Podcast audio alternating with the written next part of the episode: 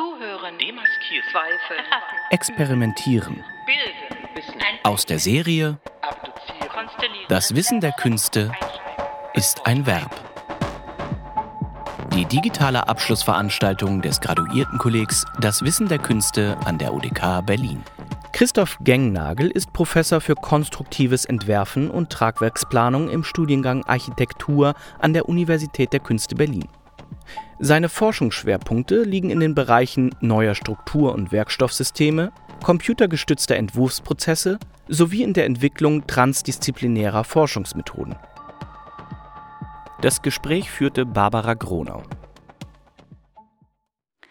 Sprechen wir über das Experimentieren. Das Experiment wird im 20. Jahrhundert zu einer wichtigen Denkfigur der Avantgarden. Äh, wie oder wodurch wird eigentlich architektonisches Entwerfen experimentell? Ja, ich finde diese Frage eigentlich recht spannend, weil sie nochmal einem auch immer wieder selber dazu anregt, zu reflektieren, was eigentlich das, was man praktisch tut, äh, in welchem Verhältnis es eigentlich steht und was es eigentlich auch gerade wiederum also einmal diese praktische Tätigkeit dann oft auch mit, mit einer vielleicht eher wissenschaftlich basierten Reflexion äh, zusammenbringt. Und bei der Frage fällt mir eben auf, dass Entwerfen für mich selber, aus meinem Verständnis heraus, immer, immer eine Art von Exploration bedeutet. Ja, das heißt also, das Erfinden und Entwickeln und schlussendlich auch das, das Bauen von physischen Räumen kann man immer als eine Art von Experiment verstehen. Ja, ist natürlich dieses Experiment ist je nach Aufgabe und vor allem auch nach Art der Akteure sehr, sehr unterschiedlich. Also es gibt mal dieses gleiche Entwerfen architektonischer Räume kann sehr experimentell sein oder eben weniger experimentell. Das ist so ein bisschen, glaube ich, ein Thema, was mir dabei in den Sinn gekommen ist. Und das Zweite, äh, was ich interessant finde, ist, dass man natürlich jetzt, wenn man eher auch als Wissenschaftler auf diesen Begriff schaut, gibt es immer natürlich diese Differenzierung zwischen dem Experiment in der Wissenschaft und dem Experiment in der Kunst. Und vielleicht sollten wir dazu noch mal kurz sprechen. Würdest du denn sagen, dass äh, Experimentieren in der Architektur quasi äh, mathematische Konstruktion ist oder ein rein bildnerisches Entwerfen? Was gehört denn eigentlich äh, zum Experimentieren in der Architektur? Das also Experiment im Sinne der Wissenschaft ist ja bekanntermaßen erstmal so eine methodisch angelegte Untersuchung, eine empirische Gewinnung von Informationen. Und ist wichtig oder einer der wichtigsten Aspekte oder Parameter ist, dass natürlich dass, dass Einflussgrößen definiert werden können und dass das Ganze aber immer reproduzierbar ist. Also der Prozess des Experimentierens ist reproduzierbar und sehr viel über die Qualität von Experimenten äh, entsteht dadurch über die Wahl der Parameter. Also auch das ist mit einer Art von Innovation oder auch ähm, ja, Originalität verbunden. Ja, also wie setze ich meine Parameter? Also das ist mal dieses wissenschaftliche Experiment. Und das künstlerische Experiment verzichtet ja in der Regel eigentlich auch genau diese, also auf viele dieser Bedingungen, also insbesondere auf die Bedingungen der Wiederholbarkeit. Ja, das ist sagen wir, im künstlerischen Experiment nicht, also ganz selten eigentlich ein wichtiger Parameter. Und da geht es also vielmehr um das Generieren von Formen, Ausdrucksweisen und Perspektiven. Und das Interessante, finde ich, ist jetzt, wenn man diese beiden Formen vergleicht und sich dann wiederum bei, fragt, also was ist eigentlich das Entwerfen von physischen Räumen, dann deckt man eigentlich sofort, dass es eine Überlagerung ist. Das hat also diese beiden Aspekte und ich würde sagen, was sicherlich den äh, Kolleginnen aus der Architektur auch gut gefällt, ist wahrscheinlich fast eher der künstlerische Anteil überwiegt. Ja? Weil natürlich dieser ähm, Prozess des ähm, architektonischen Entwurfs, der hat so viele Besonderheiten, ähm, da kommen wir vielleicht dann später noch dazu, dass er natürlich ähm, noch eine zweite große Unterscheidung hat zum wissenschaftlichen Experiment, dass er nicht versucht, eine Reduktion der Parameter als einen wichtigen Aspekt zu betrachten. Also in der Wissenschaft ist es so, wenn ich experimentiere, versuche ich sehr lange, sehr sorgfältig nachzudenken, mit möglichst wenig Parametern mein Experiment zu machen, damit die Erkenntnis möglichst klar ist. Ja? Wenn ich jetzt architektonische Räume entwerfe, ist von also praktisch programmatisch mal klar, dass ich also sehr, sehr, sehr viele Parameter mische. Ja, das ist ja auch immer das, was Architektur auf der einen Seite wahnsinnig spannend macht, auf der anderen Seite oft auch zur Kritik von Architektur führt. Ja, diese, also vom ersten Moment an diese irrsinnige Komplexität in der Aufgabe, wo ich jetzt als, als Ingenieur, wenn ich jetzt mit der Architektin zusammenarbeite, immer denke, jetzt, also wir könnten doch vielleicht am Anfang mal nicht ganz so komplex rangehen. Ja? Aber das ist genau das, was eigentlich die Architektur, finde ich, so spannend macht. Sie muss eigentlich sozusagen komplex vom ersten Moment an arbeiten. Ja? Und damit ist also das Experiment in der Architektur sozusagen dann doch relativ weit weg von diesem wissenschaftlichen Experiment, weil es sich eigentlich programmatisch dieser Reduktion sozusagen verweigern muss. Was ich aber natürlich machen kann, ist, man kann natürlich sagen, in diesem architektonischen Entwerfen kann man sagen, es gibt natürlich immer dann doch einzelne Aspekte. Man kann sagen, es gibt die Experimente in der Darstellung, die ein Teil ähm, Tätigkeit in der, im Entwurfsprozess sind. Es gibt äh, Experimente mit der Form. Da gibt es vor allem in den letzten 20, 30 Jahren ja viele bekannte äh, äh, sichtbare Experimente, die man sozusagen auch kritisieren kann oder bewundern kann. Es gibt viele in der gesamten architektonischen äh, Geschichte, viele Experimente, die mit, mit dem Material zu tun haben. Ja die auch jetzt vielleicht in Zukunft uns, glaube ich, sehr stark beschäftigen werden. Ähm, und es gibt natürlich, was uns aktuell jetzt selber persönlich sehr stark interessiert, ähm, vielleicht eine Wiederentdeckung des Experiments, dass wir eigentlich versuchen, eine Überlagerung zu finden, eben zwischen diesem wissenschaftlichen Experiment und dem künstlerischen Experiment, äh, mit der Absicht, mit der Zielstellung, die Performance des Raumes wirklich in das Zentrum des architektonischen äh, Entwurfs zu rücken. Also ganz sicherlich die Form und die, äh, sag mal, das, das, sag mal, das äußere visuelle Erscheinungsbild vielleicht eher ein bisschen, äh, sag mal, sag mal, ein Stück weit auch äh, befreien von seiner Dominanz. Und die Performance in das Zentrum rücken. Und deswegen ist aus unserer Perspektive aktuell diese Idee, den architektonischen Raumentwurf als wirklich als Experiment zu begreifen, kriegt er nochmal eine ganz neue Bedeutung. Ja, das ist, äh, finde ich, ganz spannend.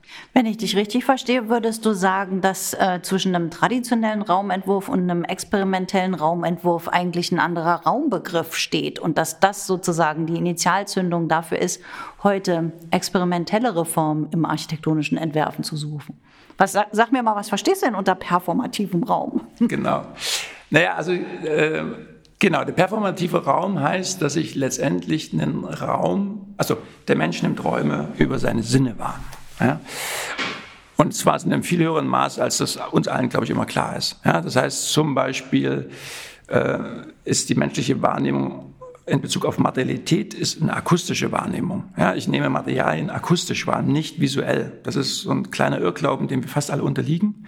Ja, also wenn ich auf Holz geklopft habe, weiß ich, dass es Holz ist. Vorher könnte es auch alles mögliche andere gewesen sein.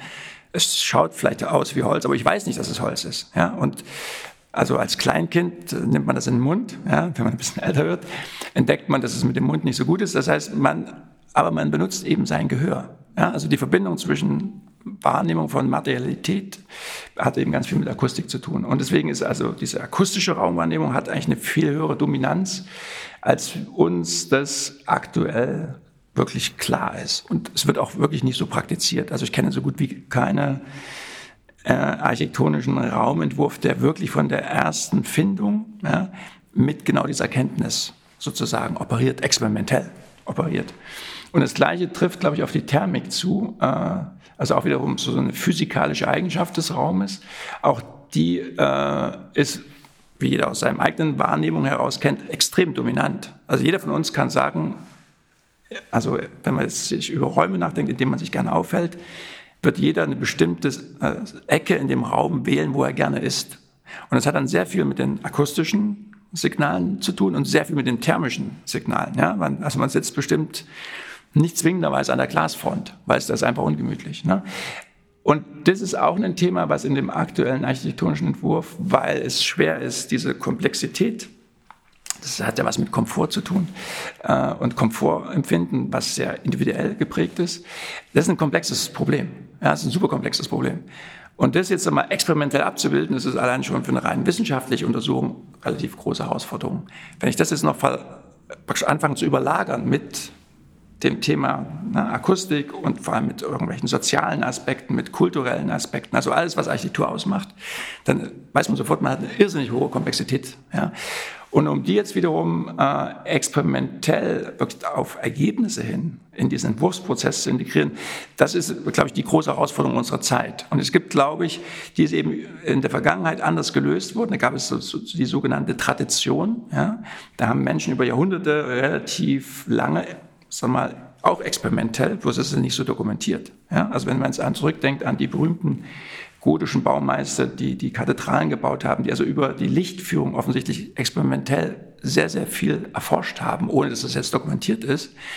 Äh, die wussten auch sehr viel über die Akustik eines Raumes, ja, haben das aber eben nicht in dem, was wir als physikalisches oder als wissenschaftliches Experiment äh, bezeichnen, sondern die haben es wirklich durch das implizite Wissensgewinnung eigentlich gemacht. Ja? Und das ist, glaube ich, unsere interessante Situation, dass wir eben jetzt sehr stark geprägt sind von explizitem Wissen ja?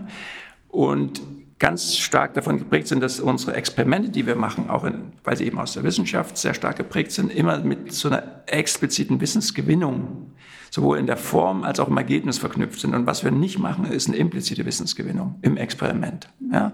Und das wäre meine große Hoffnung, dass wir dank, da kommen wir jetzt zu einem anderen Thema, dass eben die immer viel besprochenen und sicherlich sehr umstrittenen Möglichkeiten von Computation da eigentlich eine, vielleicht eine Hilfe sein werden, ja, weil sie zum einen mal helfen können, Komplexität zu fassen, ja, also praktisch doch sehr, sehr, sehr viele Parameter gegeneinander äh, auszubalancieren und zum anderen aber auch wir in der Lage sein werden mit Computation, das wär, ist auch unser Forschungsgebiet, sozusagen wirklich Dinge erlebbar zu machen. Ja? Und das sozusagen eben über diese vierte Dimension, die Zeit auch. Ja? Weil ich über Computation kann ich relativ komplexe, zum Beispiel thermische Effekte in der Zeit komprimieren ja, und kann dann sehr schnell zeitlich etwas erlebbar machen, was ich sonst normalerweise im realen 24 Stunden benötigen würde. Das ist total interessant, weil bei Performance des Raums fällt mir natürlich sofort Stichwort Bewegung und Handlung ein. Und der Witz ist natürlich, du hast das beschrieben, in den traditionellen Raumentwürfen klassischer Architektur stellen wir uns einen Körper vor, der mit Instrumenten vielleicht vor einem Bildschirm oder einer Zeichnung sitzt und einen Raum entwirft, durch den sich andere Körper bewegen sollen. Und dieser Widerspruch quasi zwischen der Stasis des einen Körpers und dem Entwurf von Bewegung rein aus dem Abstrakten ist, glaube ich, für viele ArchitektInnen auch eine Herausforderung gewesen, anders über Raum nachzudenken und zwar schon in der Entwurfspraxis. Deswegen wäre einfach nochmal so eine Nachfrage, inwiefern spielt die Bewegung des, der Entwerfenden selbst eine Rolle für das experimentelle Entwerfen?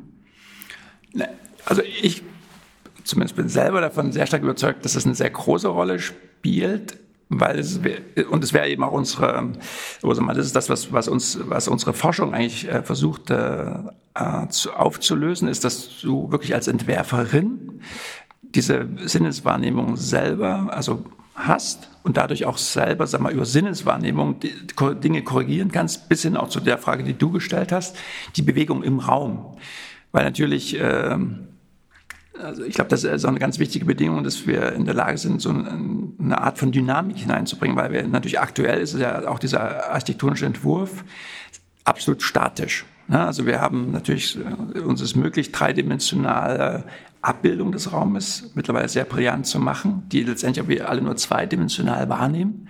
Also wir haben niemals die räumliche Beziehung der eigenen Person in diesem dreidimensionalen Raum als erlebbare Situation. Das ist das, was wir aktuell nicht leisten. Und das ist aber eines unserer größten Schwachpunkte, glaube ich, soweit ich das beurteilen kann, weil dadurch immer diese ungewollt unser Experiment, Raumexperiment immer sehr, sehr experimentell ist. Ja, es ist einfach vollkommen offen, was sozusagen, was dann die Resultate anbetrifft. Und das führt uns zu dieser letzten, finde ich, wichtigen Frage jetzt, die, glaube ich, die aktuelle Situation der Architektur ausmacht aufgrund dieser Frage der Mathe, unserer Materialressourcen, aufgrund dieser ganzen Klimaproblematik, die ich jetzt gar nicht hier ausführen möchte. Aber deswegen brauchen wir eine viel höhere Präzision in den Vorhersagen in der Architektur. Also wir können uns schlichtweg einfach nicht mehr leisten, mit dieser unglaublichen, unpräzisen Art und Weise riesige materielle Welten zu schaffen, ja, um dann festzustellen, dass die Performance nicht die ist, die wir gedacht haben. Das ist unser aktueller Stand. Ja.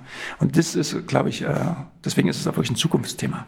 Genau, und meine Frage, wer siehst du denn Visionen für Zukünfte des ähm, experimentellen Entwerfens in der Architektur? Wie sehen die denn aus? Vielleicht auch vor dem Hintergrund, dass du viel dich mit historischer Baukunde ja auch aus und Materialkunde auseinandergesetzt hast. Das fand ich immer sehr spannend, ne? zu gucken, wie welches Wissen über Materialien hat zu welchen Architekturen geführt und welche Materialien sind die der Zukunft vielleicht, könnte man. Ja.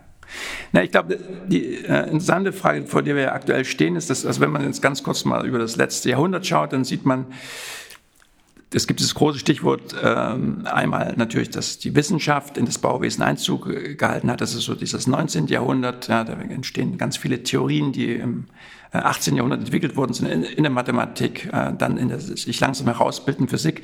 Das Ganze bildet sozusagen langsam im 19. Jahrhundert sowas wie die Ingenieurwissenschaften. Ja. Das heißt also die Vorhersagbarkeit der Welt und vor allem aber auch die Modellierung, sagen wir, entsprechend von mechanischen Modellen der Welt. Ja, und das ist ein, ein Prozess, der ist, glaube ich, noch gar nicht von uns richtig verstanden worden.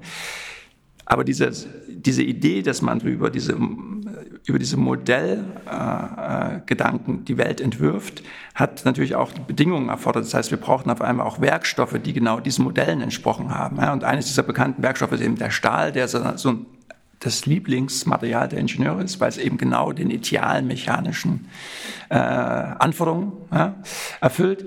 Und mit diesem Material, was auch noch eben auch ingenieurmäßig mit hoher Festigkeit ausgestattet ist, haben wir eben angefangen, so mal die Welt des 20. Jahrhunderts zu entwerfen und zu bauen. Ja. Und dann haben wir die nächste große Idee gehabt, das war die Industrialisierung. Das heißt, es ging darum, die Welt im Endeffekt für die Industrialisierung zu normieren. Ja, es gibt immer dieses berühmte deutsche Wort, deutsche Industrienorm, DIN. Ja, und das ist genau das, was draufsteht. Das ist die deutsche Industrienorm. Da steht nicht drauf, besser bauen oder bauen für die Zukunft, sondern steht drauf, deutsche Industrienorm. Das heißt, es ist eine Norm, die also der Industrialisierung dient und das ist nicht unbedingt die Zukunft. Ja.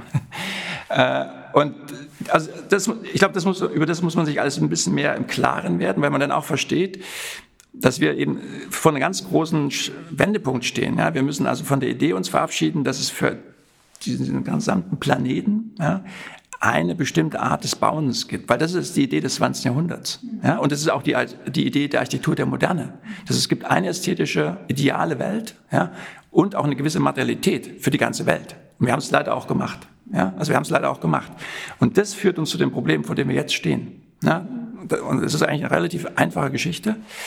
Aber ich glaube, es fällt uns immer noch schwer, die wirklich zu akzeptieren. Ja. Und das äh, heißt, die Zukunft besteht sozusagen in der Wiederentdeckung der Diversität des Bauens. In, in allen Varianten, also in kultureller Hinsicht ganz offensichtlich auch, ja, weil es macht keinen Sinn, jetzt eine mitteleuropäische, westeuropäische ästhetische Idee zwangsläufig in Afrika zu etablieren. Das hat noch nie Sinn gemacht und es wird auch in Zukunft keinen Sinn machen. Ja. Aber wir müssen uns auch davon verabschieden, dass es nur drei Materialien für die gesamte Welt gibt, also Glas, Stahl und Beton, sondern es gibt alle möglichen Materialien. Und das ist wirklich zwingend, dass wir das tun, weil wir sonst das Ressourcenproblem nicht lösen werden. Ja? Und das Ganze braucht aber ganz offensichtlich eine andere Art, wie man Räume entwirft, weil wir müssen eben wirklich über Sinneswahrnehmung entwerfen und wir müssen aber auch eben diese ganze Komplexität, also Lifecycle Assessment von Materialien. Wo kommen die Materialien her? Wie werden die hergestellt? Wie lange, also was ist ihr Carbon Footprint? Das sind ja sehr große, komplexe Fragen. Und die sollen natürlich auch noch zu einer wirklich äh, guten Gestaltung führen. Und um das alles sag mal, unter, sag mal, in Entscheidungs, also in Entscheidungsräume zu bringen, die wiederum für Menschen überhaupt noch zu Entscheidungen auch führen glaube ich, dafür brauchen wir eben eine andere Entwurfsumgebung. Und das ist aus unserer Sicht eben dieses begehbare Architekturmodell. Und das wäre eben unsere Vision, dass das über Computation, also über äh, Mixed Reality, äh, zu einer neuen experimentellen Situation führt im architektonischen Entwerfen. Das leuchtet mir total ein. Weißt du, wenn man über Experiment spricht, hieß das ja schon in den Avantgarden nicht nur alte Methoden verlassen, offene Prozesse initiieren, sondern es hieß eigentlich auch neue Kollaborationen ermöglichen. Und das wäre vielleicht so die letzte Frage, nämlich wo ist es nötig, auch innerhalb ähm, des architektonischen Entwerfens oder einer ingenieurwissenschaftlichen Disziplin einen Transfer zu anderen Disziplinen, zu anderen Wissensformen, zu anderen Fragestellungen, zu anderen Methodiken zu suchen. Wo machst du das ganz konkret? Na, Jetzt, das ist natürlich immer der Vorteil an dem Ort, in dem wir uns gerade befinden. Also die Universität der Künste ist natürlich erstmal für einen Ingenieur ein extrem guter Ort, um seine eigenen Perspektiven neu zu entdecken. Ja, das heißt also, weil um mich herum ja alle anderen vollkommen andere Perspektiven haben als ich. Und deswegen äh, wird man automatisch eigentlich, hinterfragt man sich automatisch selber viel konsequenter. Ja. Und das ist eigentlich auch das, was wir in den letzten zehn Jahren, glaube ich, immer äh, eine große Inspiration war, ja, dass durch die künstlerischen Prozesse du deinen eigenen wissenschaftlichen äh, sag mal, Findungsprozess für Antworten hinterfragst ja, und akzeptierst, dass es einen Zufall gibt und dass der Zufall eigentlich ein wichtiger Motor ist ja, für irgendwas, was, oder dass auch Dinge einfach nur schön sein können und vielleicht gar nicht nützlich. Also ich glaube, das ist das, was man eben zum Beispiel ganz einfach entdecken kann, wenn man aber wirklich diese anderen Perspektiven zulässt. Ich glaube, diese ganzen Diskurse über transdisziplinäres Arbeiten werden uns nicht helfen, wenn man als Person selber, als Akteurin selber nicht wirklich das annimmt. Ja, weil das Entscheidende ist, da helfen auch ganz viele sag mal, Studium von klugen Schriften nicht, wenn man nicht selber bereit ist, in seiner praktischen Tätigkeit anders zu operieren. Ja? Verstehe ich total, würde ich auch sagen, nur wenn wir selber in der Lage sind zu lernen, können wir irgendwas weitergeben, was interessant ist für andere. Genau. Das ja. ist der Ort. Genau. Zuhören, demaskieren, Zweifel, erfassen, dekolonisieren, anleiten, bilden, Wissen, aneignen. Das Wissen der Künste ist ein Verb.